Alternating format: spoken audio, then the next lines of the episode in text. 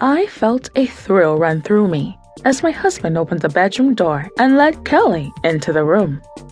I was lying on my back, my hands tied to the bedposts, the dress I was wearing opened and hanging off of me, my knickers pulled down and thrown away. It was the first time I had seen Kelly, and she was beautiful.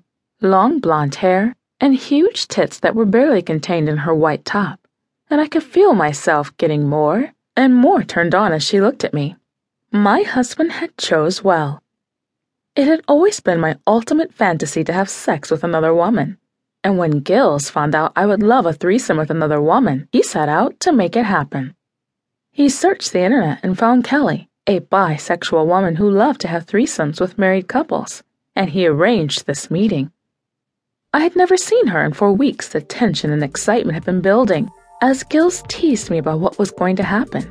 And now it was happening and I could hardly believe it. Kelly smiled at me,